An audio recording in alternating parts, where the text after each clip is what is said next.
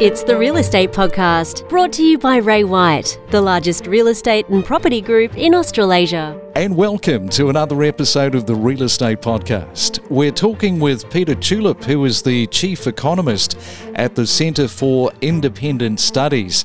Now, just a little bit of a background from Peter. His previous work included the Research Department of the Reserve Bank for Australia and a stint at the Federal Reserve Board of Governors. And his recent research focuses on housing and monetary policy. Hey, Peter, welcome to the Real Estate Podcast. G'day, Craig. Good, glad to be with you.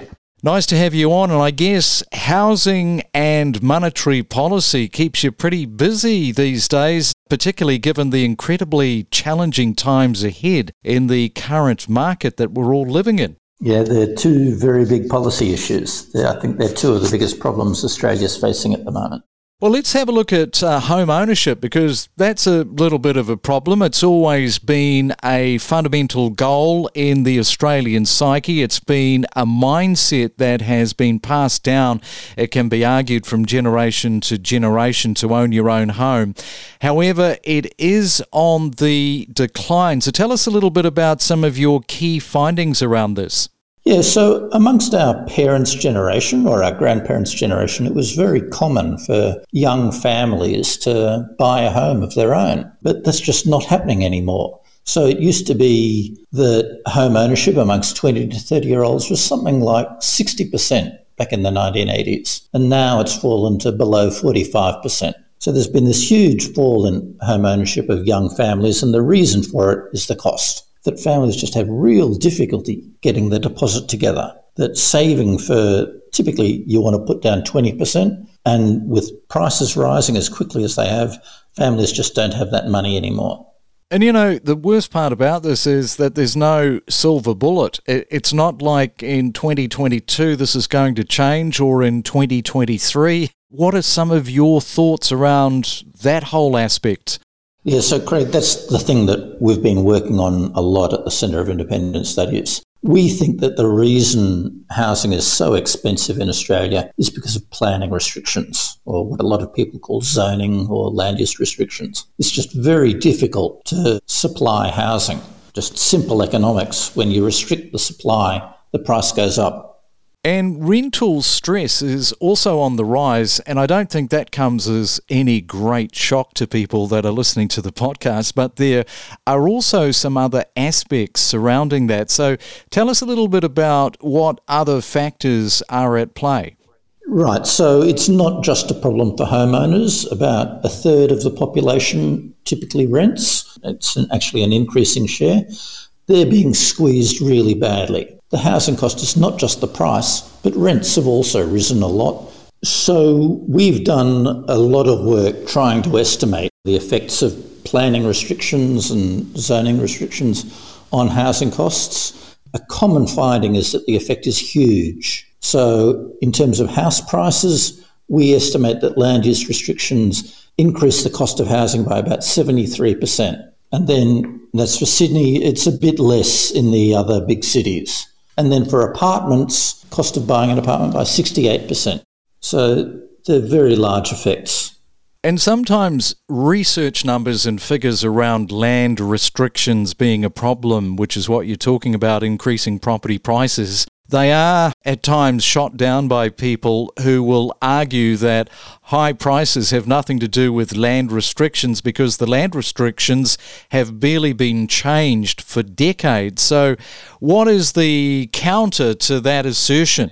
Yeah, so, so that's true. It's it's actually, it's because the restrictions haven't changed that's the problem, that we have steadily increasing demand, you know, higher incomes, higher population, lower interest rates, but supply is not adjusting to meet that extra demand, where it's as though we've frozen the structure of our cities in place the way it was in our parents' or grandparents' day. So we've still got a fixed supply interacting with growing demand, and that results in higher prices. If it was in a well-functioning market, you'd have an increase in quantity. We'd be building more houses. But our zoning restrictions make it very difficult to do that. And so we get this affordability problem instead. So, Peter, federal parliament has a review underway. Uh, what would you like to see from that federal parliament review? Yeah, so it's being chaired by Jason Falinski, one of the local Sydney politicians. They're examining a range of issues.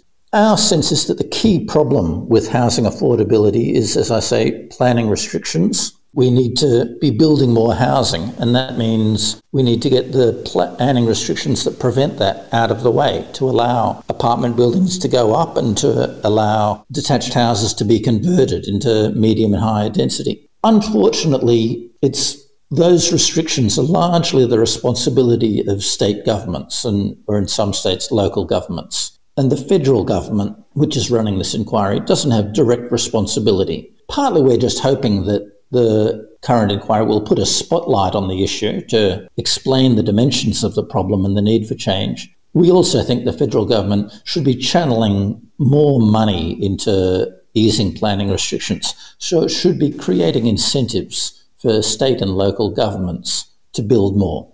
Boy, oh boy, construction costs are not helping, are they, for new builds on the rise at the moment?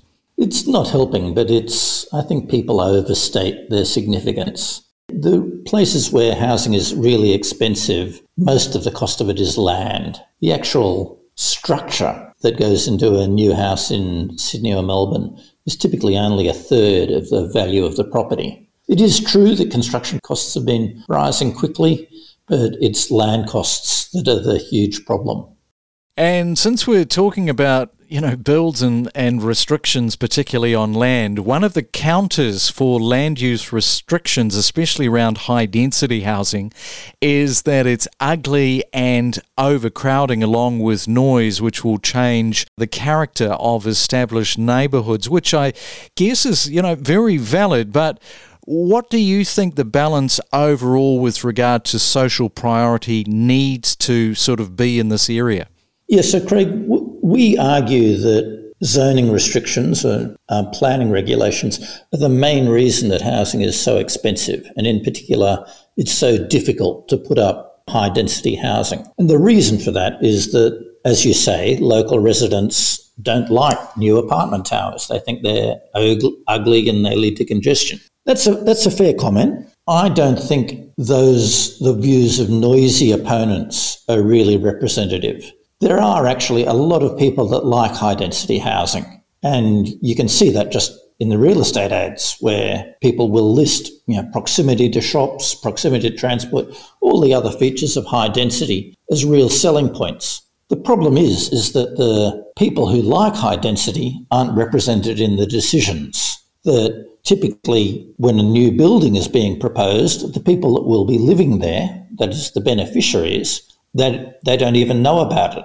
It's several years in advance, and who knows where you're going to be living then. They also live, I mean, by the nature of the fact that it's new housing, they're going to live somewhere else. So they're often not involved in local decisions. And we see that when new high-rise apartments do go up, it doesn't really affect local land values. You would think if there was a serious deterioration in neighbourhood amenity, that nearby property values might be hurt. But we look at lots of examples of high-density building in, for example, Chatswood in Sydney or Box Hill in Melbourne, and nearby property values move exactly in line with adjacent suburbs. So we think that the complaints of resident opponents are both exaggerated and unrepresentative. We talked about the federal parliamentary review, which is underway, and I guess they've got to sort of take in the high-density housing. I mean, that's all sort of consideration, isn't it, for them? It is. I mean, we many people, many of the submissions to the inquiry said that the solution to our housing problems is for Australia to be building more high-density, particularly in our inner cities, in the inner, in the suburbs of our major cities. And so that is really the solution. The federal government doesn't actually control density of land use, but it can be encouraging the states and local governments to be building more. Do you think that incentives for local bodies should be sort of tied back to, you know, something like a federal review? Exactly. So at the moment, the federal government just gives a lot of money to states and local governments unconditionally. And we think that they, it should be putting a housing requirement on that money so that instead of just giving them a big grant of X million dollars, we'll give you, you know, Y thousand dollars per house that you build, and tying the money to actual progress in housing development will greatly improve the incentives of local and state governments to approve more housing. And coming back to that question about high density and how people are opposed to it, there is a bit of a silver lining with regard to all of that. And let's keep it in mind that with urban density does actually increase jobs and wages, doesn't it? So there's a bit of a positive spin-off. Yeah, the um, cities are a job-creating machine. That's where the high wages are. That's where the jobs are. We have this possible problem or this issue of crowding because cities are so successful in generating employment. That's why everyone wants to live here. In terms of local amenities, sure, it'd be lovely to live in Grafton or the Mornington Peninsula or some other rural town, but the reason we're here is because that's where the economic activity is. There's a lot of research finding that concentrating people together boosts productivity, improves technology, and it leads to high wages.